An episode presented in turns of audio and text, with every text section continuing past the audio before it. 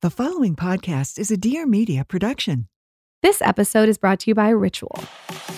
She's a lifestyle blogger extraordinaire, Fantastic. and he's a serial entrepreneur. A very smart cookie. And now Lauryn Evarts and Michael Bosstick are bringing you along for the ride. Get ready for some major realness. Welcome to the Skinny Confidential. Him and her. My dad had been an entrepreneur. I saw our family go from nothing to him starting a business and following his passion. And I knew that like someday I was going to do that, but I didn't know what it was. And then I started spending so much time with some of the world's most inspiring founders. And I was like, you know what? I think I can do this. I just don't know what it is. Pregnancy kind of allowed me to be a little bit more creative and let go of the fact that, like, hey, I, I can't do this. I can do this too. I can start a company just like some of these founders I'd met with. Welcome back, everybody. Welcome back to the Skinny Confidential Him and Her show. That clip was from our guest of the show today. Long time coming. Can't believe we haven't done it sooner. Katerina Schneider from Ritual. For those of you that are unfamiliar with Kat, she is the founder and CEO of Ritual. Ritual is a health company that is setting a new standard in the supplement industry through traceable science and traceable sourcing. While pregnant and in search of a prenatal she could trust, Kat took matters into her own hands and founded the company that you've all come to love so well. Ritual has been a partner of this show for so long, and we've been meaning to get Kat on the show for a really long time now. It only took about seven years. Some of the topics you can expect to hear in this episode are holistic medicine versus modern Western medicine, why third party testing is so important with supplements, the FDA's lack of rules surrounding heavy metals in our diet, earning the trust of customers, and what's actually inside your vitamins. So, again, this episode is jam packed. Kat is an amazing founder. She's great on the mic. With that, Kat Schneider, welcome to Skinny Confidential, him and her show. This is the Skinny Confidential. Him and her. What point in your childhood do you look back and pinpoint something where you had an epiphany about health? There are so many moments in my childhood where I had an epiphany about health. I grew up in a fanatical health household to the point where we had Norman Walker juicers and we're creating press juice. You know, we were doing press juicing before it was cool. My mom was into Ayurveda and all these different health philosophies. So we cycled through so many of them. But as far as an epiphany, it would probably be when my mom had breast cancer. That took my thinking around health to the extreme. And I started a blood type diet. I was in in therapy once a week and really kind of understood the, the impact that stress has on your body. So I grew up, we were refugees from Ukraine. So I was born in Ukraine in 1989. My family and I moved and we lived in a welfare hotel in Brooklyn. Wow. And my dad eventually became an entrepreneur. My mom barely knew English, ended up going to business school and working on Wall Street against kind of popular belief. My grandparents were were really encouraging her to become an esthetician, you know, eh, which was really typical at the time.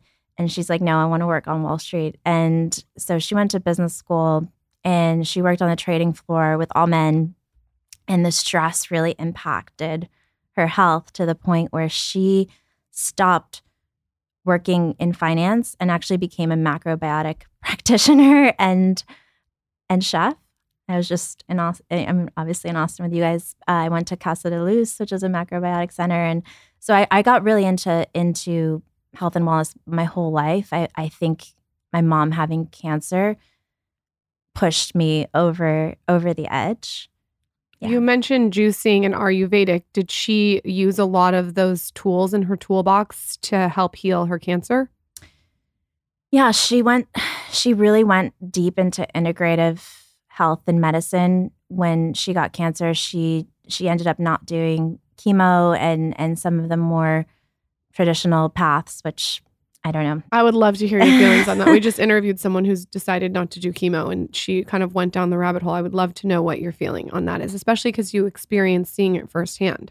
I think it's a deeply personal however someone chooses to whatever someone chooses to do and and I think depending on the stage of I'm not a doctor so I probably shouldn't speak on this but I I think it's deeply personal and you know it's it's really scary when your parent has cancer and they decide they don't they don't want to go with mo- modern medicine. And how old were you when you when your mother was diagnosed? I was in college, so I was about Okay. 20. Okay. And, and actually, a close friend of mine had just died from Hodgkin's, who I went to college with. I actually followed her to Brown because of that. And so it was pretty, I think, transformative to me. Actually, at an early age, I wanted to be a doctor. So before I even went to college, I was like, I'm going to be a doctor. And then think I saw a lot of blood once and I was Done. like, no way, this is not for me. I'm not going to be a doctor. My mom having cancer was definitely transformative. I, I saw her try so many different alternative therapies, and I was kind of right there with her experimenting. Even though I didn't have any health conditions at the time, it was just very interesting to me. And then I totally veered left and put health and wellness, nutrition aside and and didn't touch it for for so many years. So, did she end up healing her cancer She did. herself with Herself. no chemo? Yep. When, Wow. when you look back, is there something that you can pinpoint? I know you're not a doctor. I'm just wondering, is this, what was the thing that you think really helped, or was it a mix and a medley of all the stuff? I think it was a mix of everything. And I think it was also, you know, she was really fortunate that that happened, but it was a mixture of nutrition, psychology, and different healing treatments, alternative healing treatments that that worked for her. It's so interesting to me how this is such a controversial subject to people that we can't talk about different ways that people heal. Even the person that we just had on the podcast, we had on this woman, and she, you could tell that you, they, you're co- uncomfortable with coming out and saying, "Hey, this worked." And the problem is, is like, you know, some people I don't think see all the options; they just see chemo. You know what I mean? Because people are sort of afraid to talk about it because of the internet. Well, people think that if you're not following strict medical decorum, that you're somehow potentially doing harm to people that should follow that, especially if you have a platform like this, right? Like they think, well, you have a responsibility to stay in line with stuff that is either maybe more studied or more proven, right? Which I get, like there's a valid argument for that. But at the same time, I think you also have a responsibility as a platform to show other ways of life and to show other options, or else you get into this weird thing where people think you can only do something one way or think one way. I, Right. I agree. And as a platform, it's not something I even talk about. I don't even I, I don't even know if I legally like they might need to cut this, but I legally there, there's because I'm selling supplements, I almost can't talk about illnesses or diseases because of the regulations. But I have so much experience and, and things to you know obviously to Yeah, well, I think you're just sharing your mother's personal Yeah, exactly. experience, which is probably fine.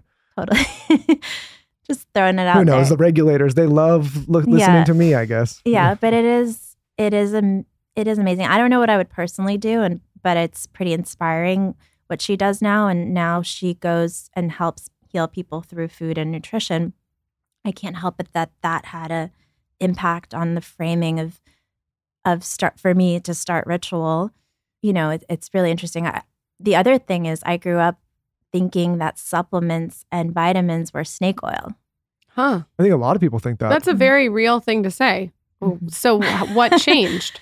I, I even opened up because I was an investor in LA at some point and I saw a lot of tech companies, but I also saw supplement companies. I remember, and I opened up an old email and it said, and I passed, and I remember forwarding to someone saying snake oil.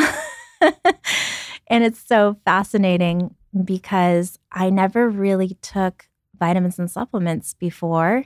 I was really into wellness and alternative healing and a lot of the woo woo stuff that's cool now. But I never took these kind of traditional vitamins and supplements because I was taught that you can get everything you need from your foods and, and from your environment, which isn't true.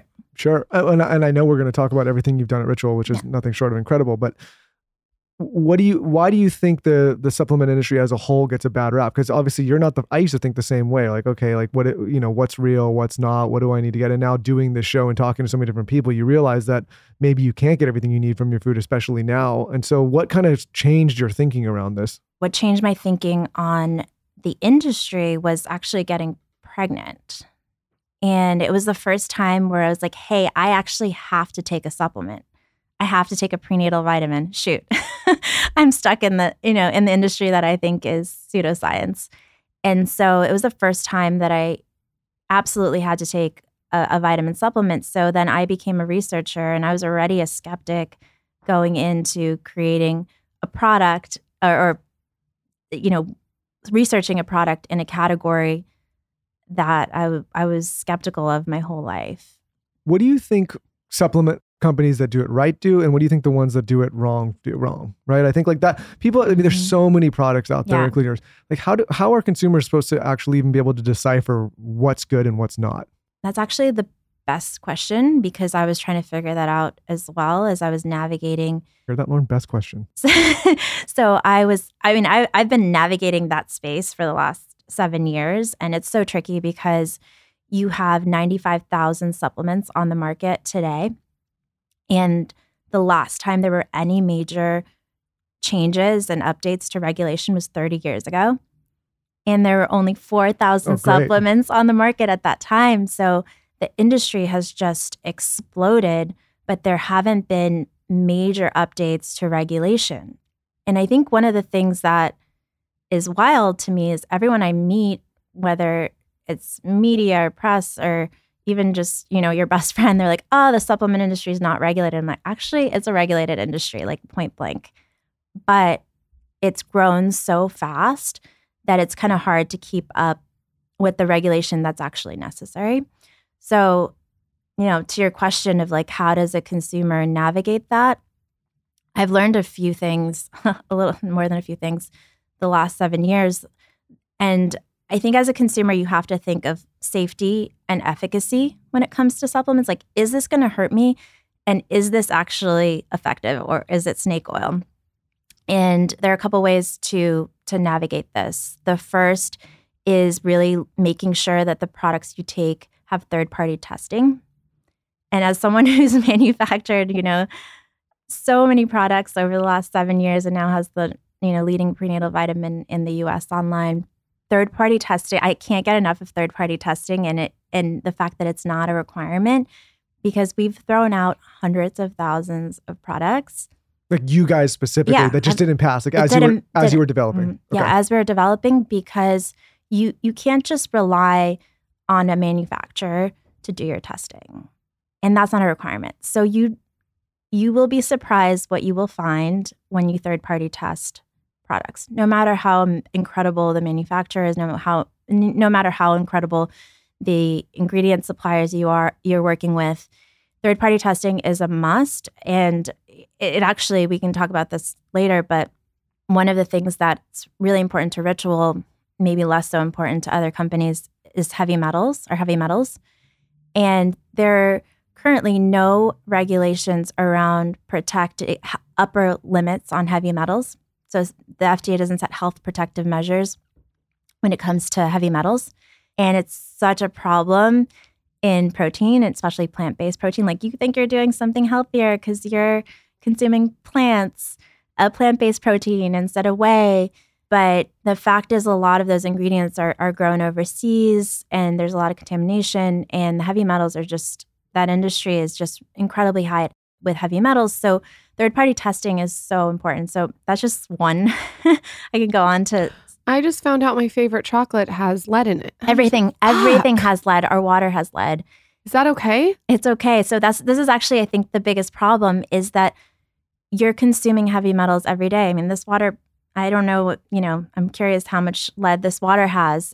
Our water has Don't worry uh, about bashing Mountain yeah. Valley. I've, I, I, we this have is them on- my favorite. This let- is what I let have me in my tell you. I've had too. this stuff on the table for years, but I don't care if anyone bash them. They This don't actually get, my favorite I water. pay full price on Mountain Valley. They haven't sent me a fucking thing for what is it, six or seven years on every table.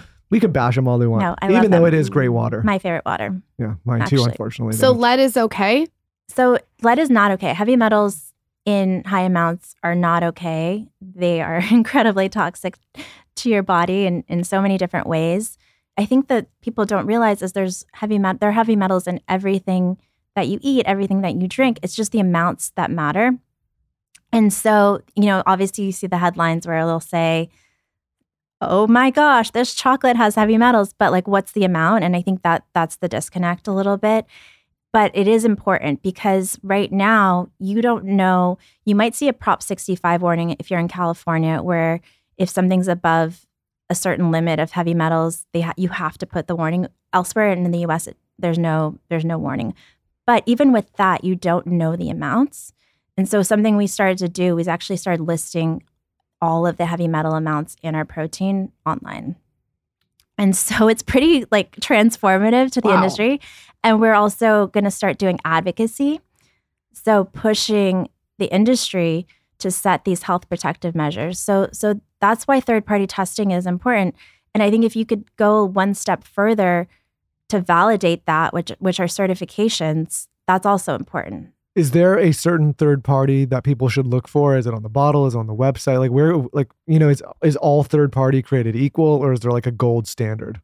Third party testing is varied depending on the product type. So, for instance, for protein, we have Informed Sport and Informed Choice, which looks at banned substances, especially as protein is important for athleticism and all these things. For our multivitamin from women 18 plus, we go with USP. It's actually a funny story. When I was starting the company, I was asking our scientists, I'm like, what's the hardest thing to get? I was just like, re- like competitive. And I was like, what's the hardest certification to get that no one gets? And less than 1% of supplement companies have USP. Verification was US Pharmacopeia, really well recognized. So we got that on our multivitamin. And so I think those things are really good, you know, validators where you're like not the company's not just saying they they're third party testing tested, but there's another company that's validating those third party results. The problem I think as a founder and as an entrepreneur and a business is that getting third party testing is really hard when you're trying to reformulate or you're trying to change things around. And so we're still figuring out which products get which certifications for us and what that means to kind of innovation because we also invest in clinical studies, but it's a whole other thing. So third party testing is, I would say, another layer, another layer above. Some of the some of the best are USP, NSF. How do you go from thinking vitamins or, or supplements or snake oil to not? Like what's what's the in between there? You're an investor at the time. You're you're writing snake oil back to a friend. What's the in between? Yeah. So how did I go from snake oil to I'm like a vitamin fanatic? I would say being pregnant and realizing, hey, I need a prenatal vitamin and how do I make this not snake oil? I couldn't think about anything else but prenatal vitamins for for months. I was 4 months pregnant when I started Ritual. I knew that I didn't have the answers, but if people needed those products, I knew that I was the one to make them better. And I was going to raise, I was uniquely positioned to raise money, which you need to do things the right way, because it turns out to do things the right way and, and involved, you know, third party testing or clinical studies or things that no one had ever really invested in before. So I got I was pregnant. I was an investor running a fund in LA, investing in. Your own fund or you st- or you started working for a fund? I was partners with Troy Carter, who Okay, was okay. Lady Gaga's manager at the time, and he'd an incredible investor. He invested in Uber, Dropbox, Warby Parker, Spotify.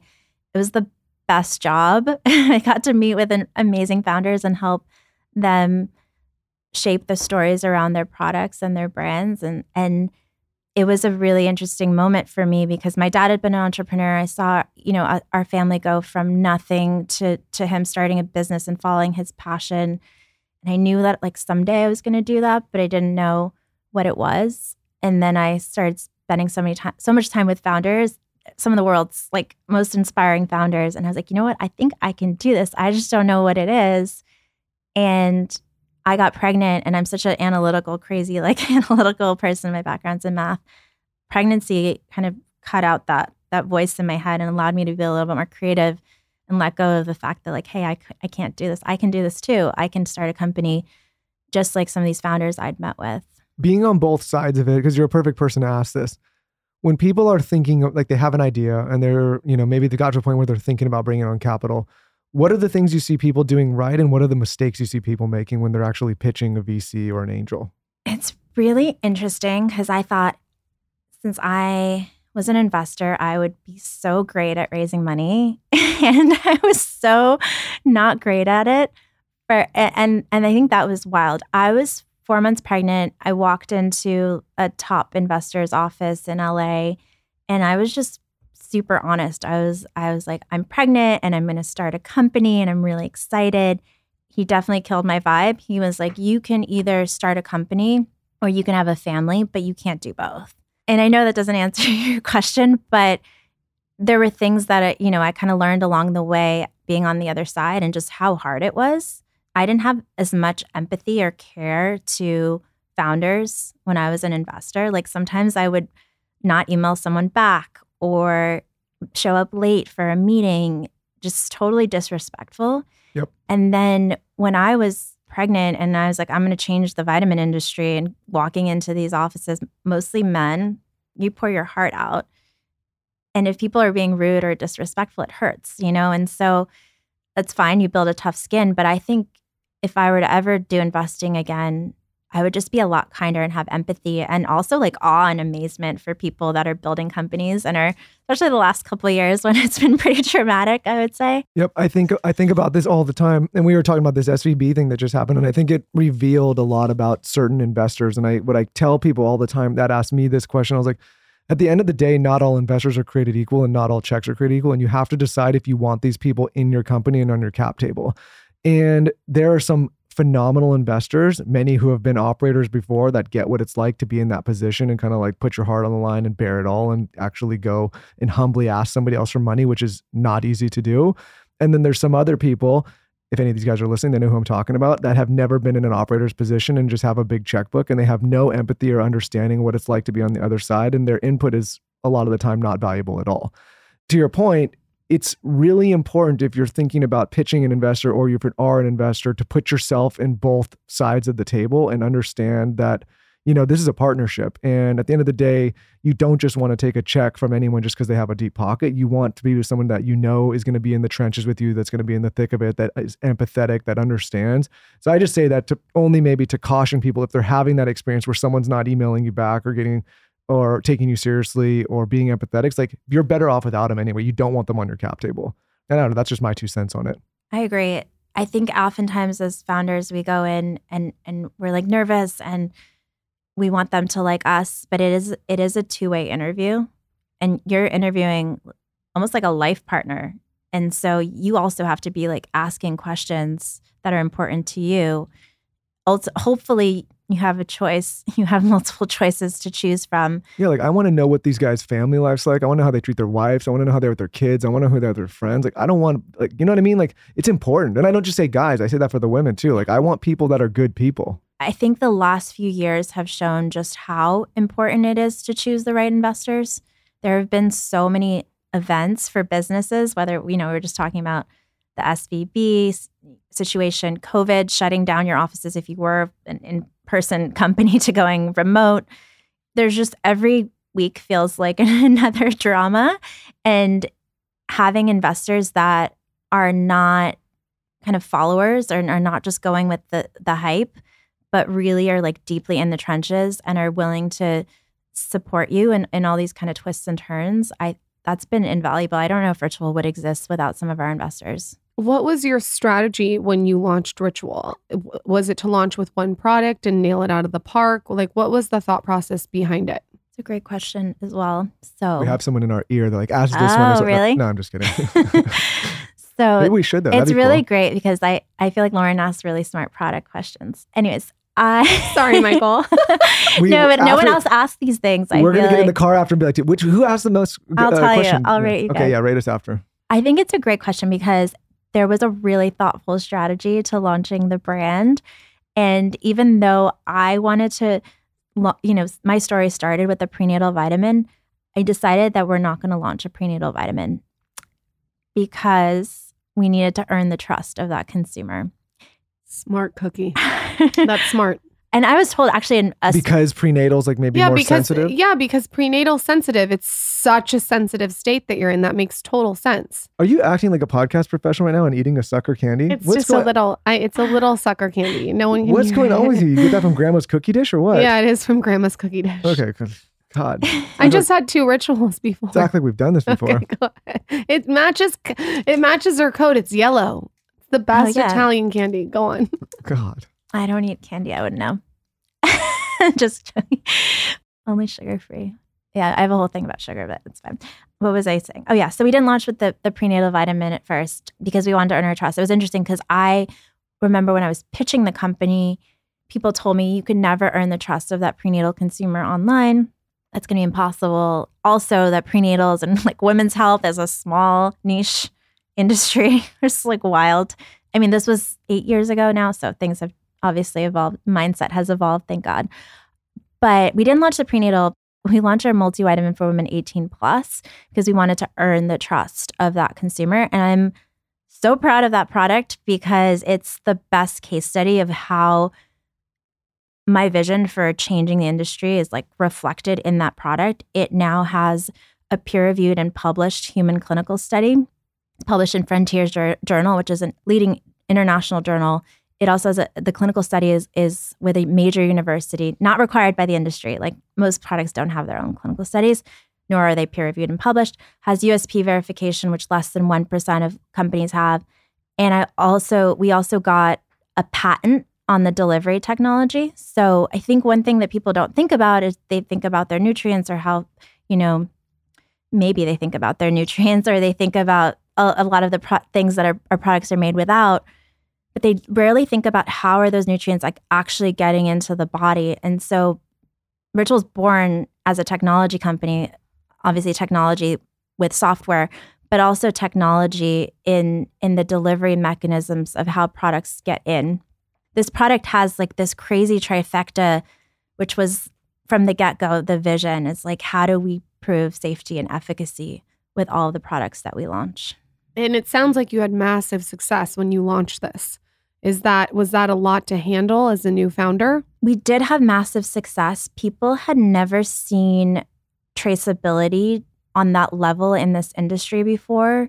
People never even questioned like where their ingredients were coming from you know, if I'd walk up to someone I'm like, "You're taking D3. Where where is that coming from? Do you know it's most likely sheep's wool?" Like most people did not know that and we're like, "Well, our D3 comes from lichen, you know, wild harvested lichen in the UK from this company."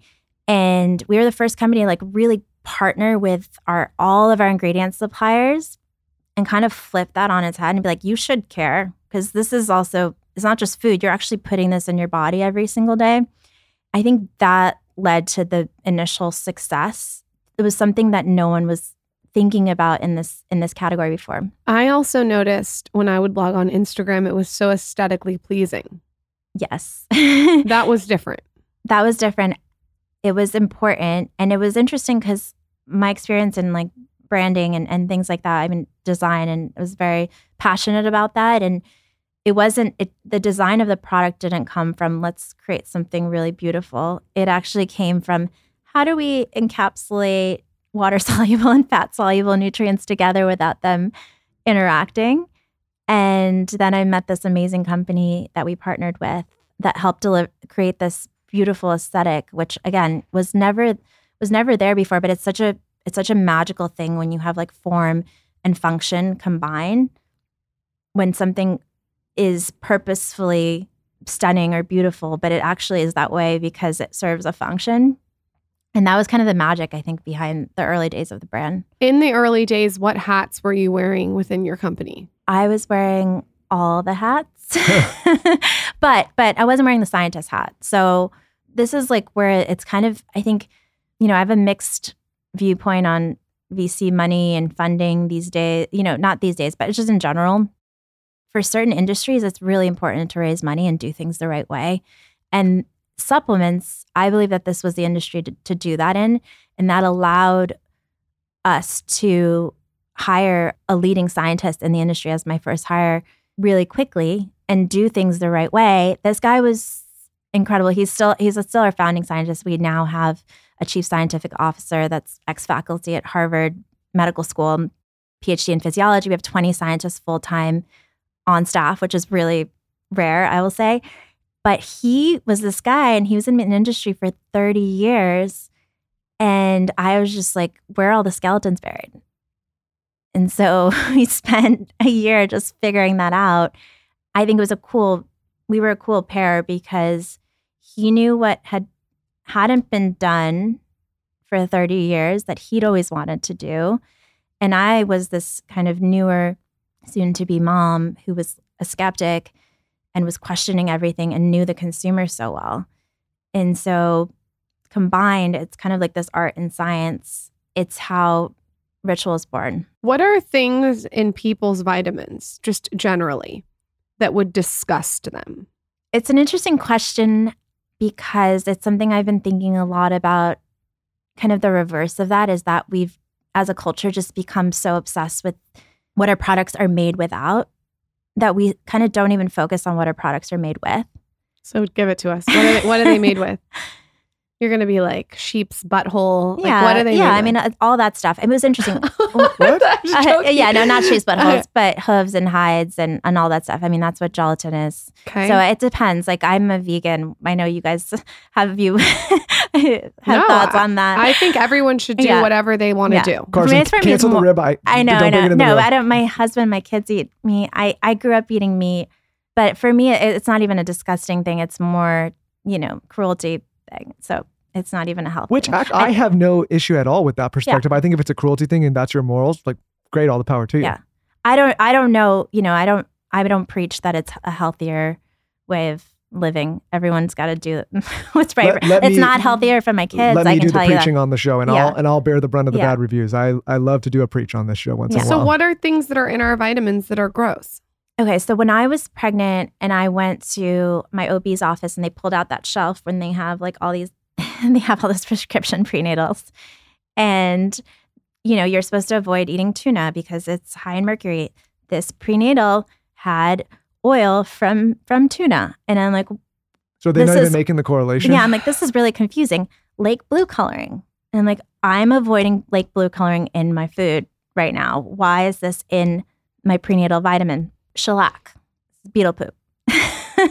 so the encapsulation. So the encapsulation was really tricky for me early on because I do eat plant based, and most of the encapsulations were made with gelatin, which is like again we have different viewpoints on this, but it you just don't know where that's coming from. Yeah, it's not like it's grass fed, No, hormone right. free, That's what I give my kids. Yeah. Yeah, I you know what too? I actually think after talking to a lot of different people in this industry that the capsule is what gets you. Mm-hmm. I think people are so worried about what's in the vitamin. I think what you just said about the capsule, people don't realize that the capsules are made with disgusting shit. Well, and I think one thing that we probably align on is like I, I- like if we're talking about meat products, I think a poor meat product is a terrible choice, right? Mm-hmm. Like you know what I mean? Like, and I think that not all meat products are created equal. So I, th- that's the other difficult thing here, right? It's like I agree. whether you're vegan, you know, plant based, whether you have a meat based diet, like it all it all matters the source and where you're getting from and how it's being harvested or processed or how it's living. Like this all matters, right? It's Yeah. not like, hey, you know, there's a lot of meat products out there that I wouldn't get within, you know, 10 inches You of. don't It's want like, oh, Oscar Mayer bologna. no, I mean, like there's stuff like that. So I think, you know, this is where there's so much nuance to this stuff. And we're living in a time which you know and we know very well where like you have to be very careful of your food sources and your cosmetics and your cleaning supplies and all of it. And, you know, and it's sometimes it sounds like woo woo crazy stuff, but it's true. Like we didn't have this kind of abundance to all this stuff before. Mm-hmm. Michael's really turned a corner your- with those and cleaning water. supplies. Yeah. and your yeah, water. My my parents, as I, as I mentioned, are absolutely like obsessed with health. I would they they would stay with, us on our couch, and my husband and I would go, you know, out for a day, and they come back and be like, we brought our our water tester. And your, your water is really high in, in heavy metals Oh, and God. you know, I o- want a other, other, other things.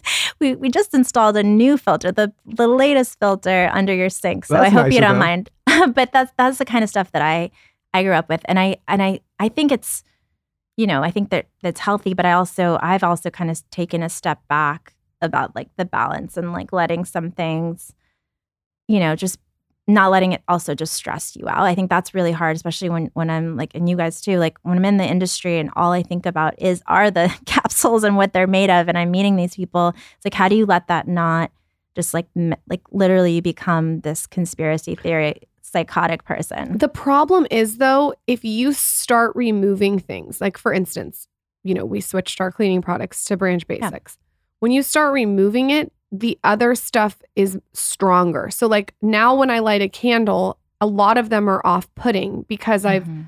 I've rid the house of all the cleaning supplies. So it's almost like we're living under all these smells and fragrances and all these things that you almost don't know it's affecting you until it's gone. Well, it's the same thing if you're like A hundred drinking alcohol or having fast food and you get rid of it and then you re-enter it into your diet, it makes you sick. It's because your body's like, whoa, whoa, whoa, this is poison in a way and it's not supposed to be here. But you get so used to this stuff. it's right? like it's like a thorn in a in a horseshoe, like or like you just don't know until it's pulled out. You're like, oh, Mhm. you know what I mean? But the capsule, right? You Yeah. have to look what's in it. You have to look at the capsules. That's a really good observation. I think a lot of people don't look at the capsule. It's not something that we talk about, our, you know, as well. I mean, we have a vegan capsule, but when I was, most of the industry was was these gel caps, and it was either gelatin. And I remember this is a really funny story, actually. I was driving, find, trying to find a manufacturer. I didn't knew nothing about the industry at the time. Now we work with like a pharmaceutical, like leading pharmaceutical company. It's insane, multiple billions. They sold part of whatever. I was driving, and we went to this this capsule manufacturer, and you you pull up, and the license plate of one of the cars says like soft gel too. You're like, whoa, this is not my my. This is not you know someone who was not into pseudoscience. Like I'm like, this is not my. These are not my people really. And I pulled up, and they had this meeting, and it's like all these guys wearing suits, and and they're like, okay, so these are your options. You have the the gelatin cap, which is made with like hooves and hides, and like very hard to figure out where they're coming coming from. They're probably not grass fed.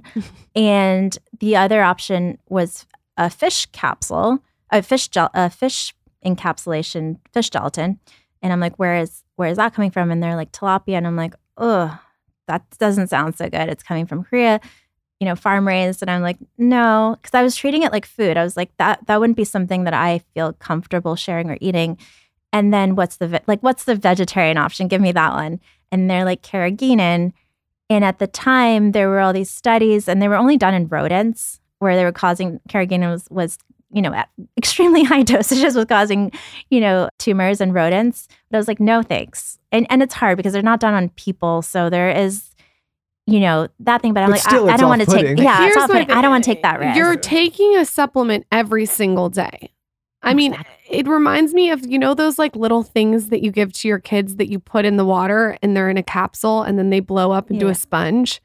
i love that. it's those. like, yeah, but it's probably like that's what's a lot of Mm-hmm. these vitamins are in. They're in these like plastic things. Maybe if you're taking it once here and there, but you're taking it every single day, you want to know, like you said, the traceability of where this is coming from. Absolutely. And when we were even working with our manufacturer and, and we partnered on this technology, which we patented, was actually the first patent I've ever received. My parents were so proud because they didn't want me going into the supplement industry. So when I got a patent, they were like, okay, this is very exciting. But it was even this product started out and we didn't launch it that way, but it was only available with with shellac, with a sugar core, and talc. And I was like, no, like get rid of those things. I do not want that. And I, I found this woman who was also trying to change the pharmaceutical in- industry, and she she developed this non-GMO corn protein.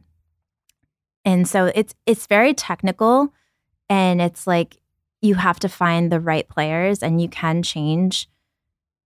You can change an industry if like you push hard enough and ask the right questions, and that's exactly what we did. And I mean, it's like every layer of it. Name a podcast that talks about the capsule of a vitamin. I mean, I guess we're on Maybe, it. maybe I mean, I'm sure there's a lot. I'm sure there's people For that sure nerd out way more than us. But yeah, that I think that what it's made, I think I love that conversation around the dirty, you know, the dirty stuff that's that's kind of in the products. Because for me, that was like table stakes. I was like, this has to be sugar free. This has to be vegan. It has to be non GMO. It has to be, you know, tested for all these different things. Can't include ingredients that I wouldn't want on my in in in and on my body. And as you can see, there's like very few things in our product at all that are not the ingredients themselves. Like, why are these things in them? But I did think that it was interesting that as a culture, though, we've just become so focused on the clean or or what's it what's it made without. And I was like, this is so interesting because there's almost going to be a flip side to that where people have lost focus on what is actually in here. Where is that coming from? Who's making it? I hope that comes soon, but I do feel like that's that's kind of missing from both kind of the beauty and the wellness industry. I want to go back to something you said a VC said to you earlier because I think it's relevant, especially on this show. Being told that you couldn't be a mother and a business owner at the same time. And obviously, you've defied both those odds. How have you personally managed that and been able to execute at the level you guys have executed on while also raising a family? And it could be as granular like, are there certain things that you like practices you put in place? Are there certain times you're carving for business and family? Is it all kind of blended together? When that investor who was pretty well known told me that I couldn't have a family and a business at the same time, I used that as fuel. I was like, I'm going to figure this out. Like, this is what I want. And it was so interesting because at the time, I didn't really have people that I could look to that that were starting companies or had started companies or large companies that did do both or that raised venture capital. And so I I kind of had to figure it out. And my husband was also an entrepreneur, so we both started different companies at the same time when I was pregnant. Worst idea ever. What happened was, and I think I learned is like when you decide that you're going to be a founder and and have a family, you're kind of agreeing to a commitment where those lines are just blurred all the time and you have to be okay with that What are some things that you went through through this entrepreneurial journey that you look back on that were really difficult? one thing is we were finalists at TechCrunch Disrupt. I had just given birth. By the way, the winner was like an 18 year old male. And What was the com- what was the company? I don't remember some tech. company. Did he deserve to win or was he biased? He probably deserved to. win. I always feel like people. I give them benefit of the doubt. Yeah. But I was on stage. I was like, you know, basically like leaking from my breasts because I was still feeding at that time, and and I I showed up to the conference and I was like, where can I? Was there like a pump room? And this is like, you know, almost eight years ago. There's no pump room at the conference. eight- at the now, conference. now there is. Yeah, you might have changed that. I think I think we changed. You know, there's probably more people that have done that. They put me at the top of a broken escalator because they're like, no one's going to see you up there. The second, and I was like, not acceptable. After I did that once, then I ended up pumping in a in a room full of wheelchairs, and I was like, this is this is just not okay. Like we deserve better than this, and we're not taking care of our, you know, our mothers. So anyway, those kind of really hard moments fueled me to to to help other female founders and minority founders to be like, hey, you can you can do both and, and here's how I did it, or is there anything I can do to help? Can I introduce you to VC? Can I like help you with your pitch deck and things like that? Yeah, and I feel, I mean, Lauryn will probably chime in on this, but uh, there's a different kind of guilt maybe put on the mothers because, you know, similar to we had kids when we were starting all these businesses too. And it was just normal for me to run back to work and like nobody questioned anything. But for her, like, you know, especially with the platform she has online, like some people, you know, some people chirp in and kind of, you know, discourage her a little bit for doing both. You still feel an underlying guilt. And, and a lot of mothers have told me you feel the guilt forever. Like it's just a guilt that you feel. I don't know if it's innate because we're women. I don't know. But I- I- I'm looking at him. He's right back to work, Mhm. pep in, his- in his step, ready to go. And like, it hey, was Lauryn, get out of that breast pump room. I need to send a fax. just kidding. So it's, Just it's such kidding. a double standard. I don't Yeah. send faxes anymore. I mean, I remember my doctor had just given me the clearance to like do a sit up, and it was like six weeks postpartum.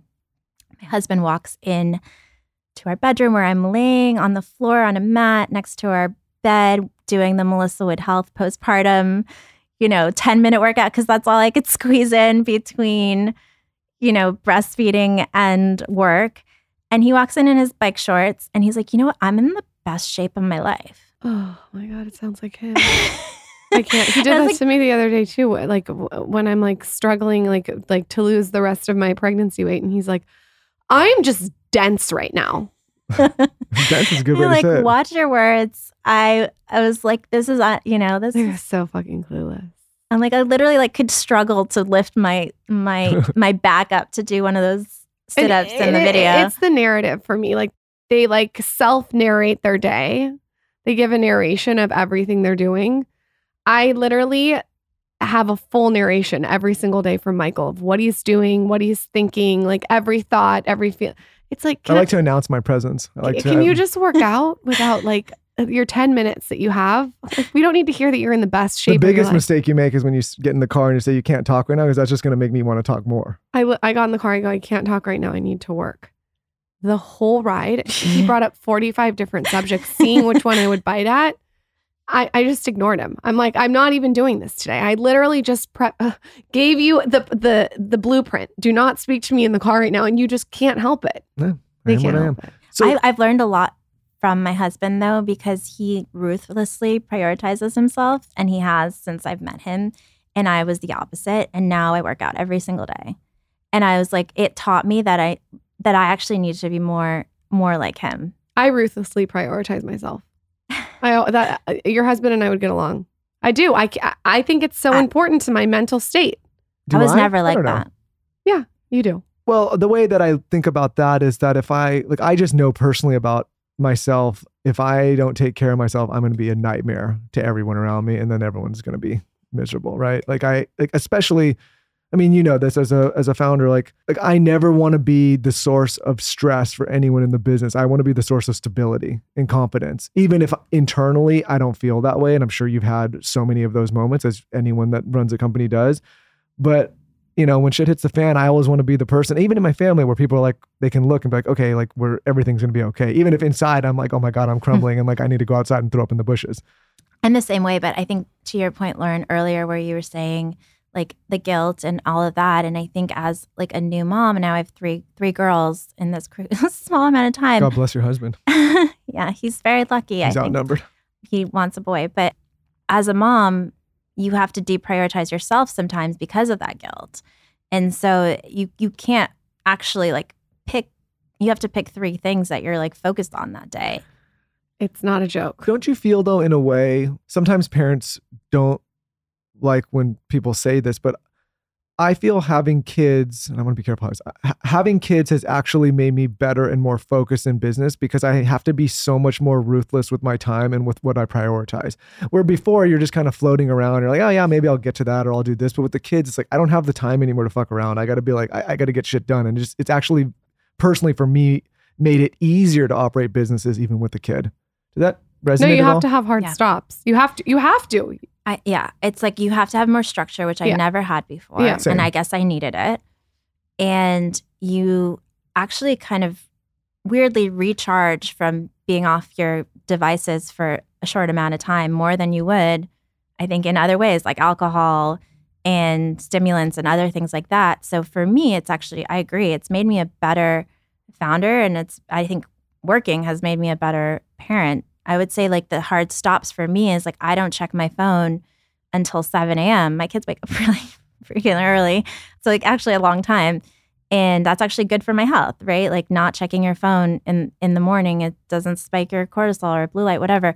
And then I, I turn off my phone from six to seven as well. And I think that spending time with kids, no matter how hectic it, it is, it like recharges me and gives you that structure to perform better on the job and I think also handle a lot of instability like you said. It's just uh, running a company is so hectic and chaotic and but also like having 3 kids under 7 at home is even Nuts. crazier. So like I know how to be the zen zen person, you know, uh, in my world. The other day, I was hiding in the infrared sauna, and she opens the door and she goes, "Mama, I found you." oh my god, this is creepy, like American Horror Story. no, but to, I mean, to your point, I, and the reason I say it's a delicate subject is because some, and, and it's completely overwhelming to be a parent. As you know, I find it way more challenging in a lot of ways than running a company. But it has gotten rid of a lot of the stuff that I would use to distract myself before, right? Like running around, alcohol, late nights out, like not prior to, like, you know, it, gives you this structure where, and also it gives you a different kind of motivation where it's no longer just about you or you and your husband. It's like, oh, there's like a purpose. It's for children as well. Totally. I, I think I didn't really know the meaning for my life until I mean this is so cliche, but like until I had kids. I'm like, oh, I know I know the meaning of life now. Like it's so hard, but it's also so cool to have this like new purpose in life.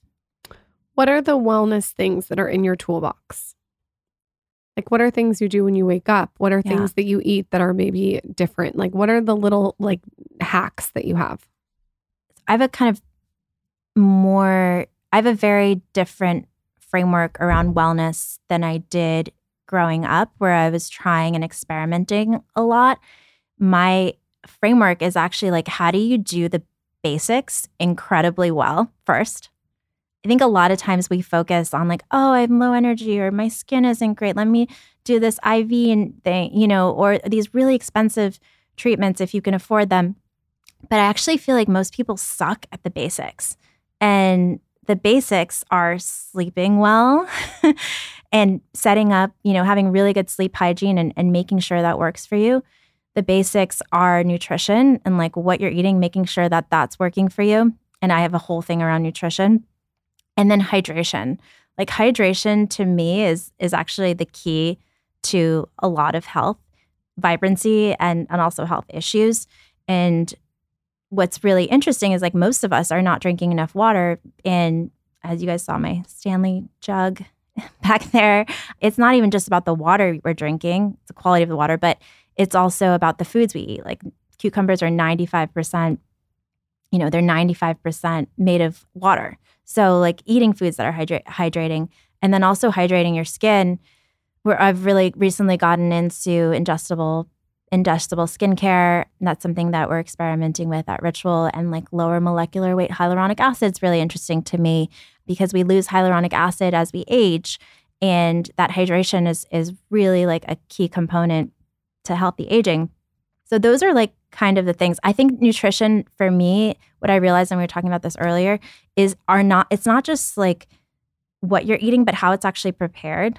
And that's been a huge shift for for my life. And like, sure, people can eat all these vegetables, or you know, I try to avoid any kind of pro. I, even though I'm a plant based eater, I avoid any processed foods, which is really challenging.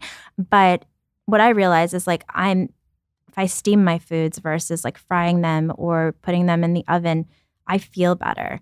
It makes a lot of sense because of how the oils are are treated, but that's a huge one. I mean, I have so many. Can we do a giveaway of a bunch of my ritual favorites? Yes. Okay. All you guys have to do is tell us your favorite takeaway from this episode with Kat on my latest Instagram at Lauryn Bosstick and then follow at Ritual on Instagram.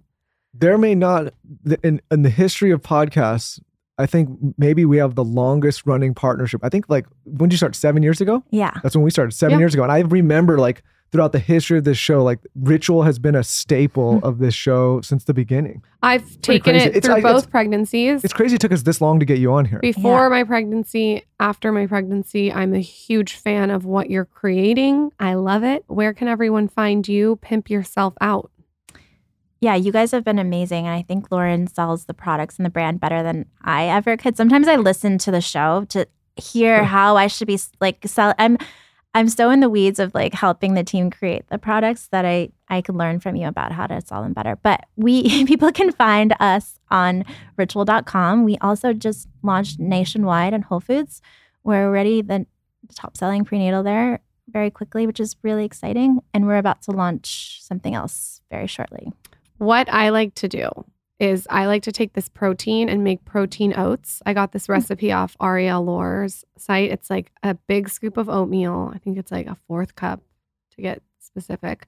And then I do two scoops of the ritual protein and I put it in water on the stove and I mix chia seed and hemp seed in it and it makes like a mush. And then you take the mush and you put almond milk on top of it. And you have this amazing, delicious, like 30 grams of protein because the hemp seeds too and the protein powder thing after your workout. You put berries in there. It's so good. I do it like every day. I'll have to try that. My favorite is just shaking it up in a shaker with coconut water. It's like the best Mm, never combination. I have no time for anything, but I think protein. The protein's interesting. I know we don't have much time, but the protein is really interesting. Going back to the kind of the animal or, or plant conversation because most plants don't have complete am- amino acids. So people are like, I'm getting 40 grams of protein here, and you're like, well, actually, that's lacking in X, Y, Z. So you're not your your body's like actually not utilizing the protein that well. See, we could go on and on a tangent because like we did a whole thing on aminos, and again, I have no issue with plant-based or vegan diets. But to your point, it's so important to highlight the aminos that people may be missing if they don't have those, and where to get those aminos because people just don't know. This don't, protein does have all the aminos acids in it, right? It does. And I think that's why it tastes great too because we actually use regeneratively farmed peas grown in North America, which is really rare. It's it's better for the environment. It's kind of a whole thing. But what peas are lacking is methionine. And so like you can't it's it's not a good idea to just have pea protein on its own. You actually need methionine. So we layered in methionine and that's why the taste is kind of creamy and rich cuz we're, we're not layering in like brown rice protein and hemp and all these other things. It's kind of a single origin protein, but it has a complete amino acid. So you're getting kind of the same benefits that you would with, you know, if you choose to to drink whey and, and others. Well, Kat, you're killing it. Don't have to tell you that. You guys are too. Where can everyone shop the product? They can shop all of our products on ritual.com. We just launched our Synbiotic Plus, which is a pre pro postbiotic. And it also has a really cool technology. We just ran a Shime study on it in Belgium where you can see that the the bugs are getting into the colon, which is the ideal place for them to thrive instead of the stomach. Oftentimes people, you know, take probiotics, but they get destroyed by the stomach acid. So that's a really important thing to keep in mind. This product has been our bestseller to date, biggest launch to date. It's it's totally blown up. It's been really crazy how it's impacting people's lives. There's one thing that I remember that I didn't talk about when you guys were talking about what to look for in the supplement industry that we're doing legislation work around that I don't know if I can also bring up. You can oh, whatever you want. Maybe they can add it or you guys can add it. Yeah, just now, add it. is around the term clinically studied. So that is a term. There's terms in the industry that are not that are loosely defined and there's no regulation around them. So we know that about natural or clean, but clinically studied is another one that we're really passionate about at Ritual. So so companies will use the term clinically studied, but that can mean that their ingredients have a clinical study behind them, but oftentimes it's the wrong form or the wrong dosage. And at Ritual, we have a mandate by 2030 to have our own human clinical studies on all of our products. And I think that's something that people need to also kind of be advocates for themselves around when we talk about like safety and efficacy, making sure that your products work in and making sure that that your the the products and the brands that you use aren't using in, improperly using these terms that are that really have no clear definition around. Thank you for coming on. I learned so much this episode. By the way, total power move to just hire and employ scientists. I think I'm going to hire like two or three of them for Dear Media just to have them around. Be like, yeah, we're going to talk to our scientists and down she's there. wearing yellow to keep things on brand. Kat, can you share your Instagram handle and Ritual's Instagram handle? Ritual's Instagram handles Ritual. Oh, great story about that and ritual.com at some point. That's a really good story. How you got them, you mean? Yeah. Yeah, I'm sure. Uh, yeah. Who, sure, it wasn't what- cheap. Did you have was. to send in Oh, the it guy in, in suits? well, for Twitter, I did. That was an interesting one. So early on, it was really important for me to get ritual, especially in this category where people don't trust anything. I was like, it has to be ritual. It can't be ritual vitamins. And it- Smart. It, has to be the name. Like it can't be like, hey, ritual, this is ritual. And and getting the trademarks and all that. But ritual.com was owned by this guy in, in Dallas actually. And he had an entertainment company. And he's like, no way, this is gonna be really expensive. And I like basically take all the money that you just raised and give it to me. And I was like, that's not gonna work. So I called him like almost every day for like a very long time and I we, I got to know him I got to know everything about his like family and his kids and what made him tick and he's like actually I really want this other domain that's shorter and so then I reached out to the person that owned that domain and I bought it and then I I told him that that domain was more valuable because it was shorter and I did a trade Love it. and so that's how we got ritual.com. I love the hustle. Thank you for coming Kat, on, thank you so much. thank you so much You guys, we do have a different code for this episode. It's not code skinny, it's skinny 30, and it's going to give you 30% off all ritual products. I would start personally with the essential protein. I'm obsessed with it. And then I also just love their vitamins. I think if you're looking for a good multivitamin, Ritual is it. So go to ritual.com and use code skinny30. Do you want to win some of Ritual's products? All you have to do is follow at Ritual on Instagram and tell us your favorite takeaway from this episode. Super easy on my latest post at Lauryn Bosstick. You can use code SKINNY on ritual.com. I would recommend the protein powder and their multivitamin. You can't go wrong. And as always, make sure you've rated and reviewed the show. And on that note, we'll see you next time.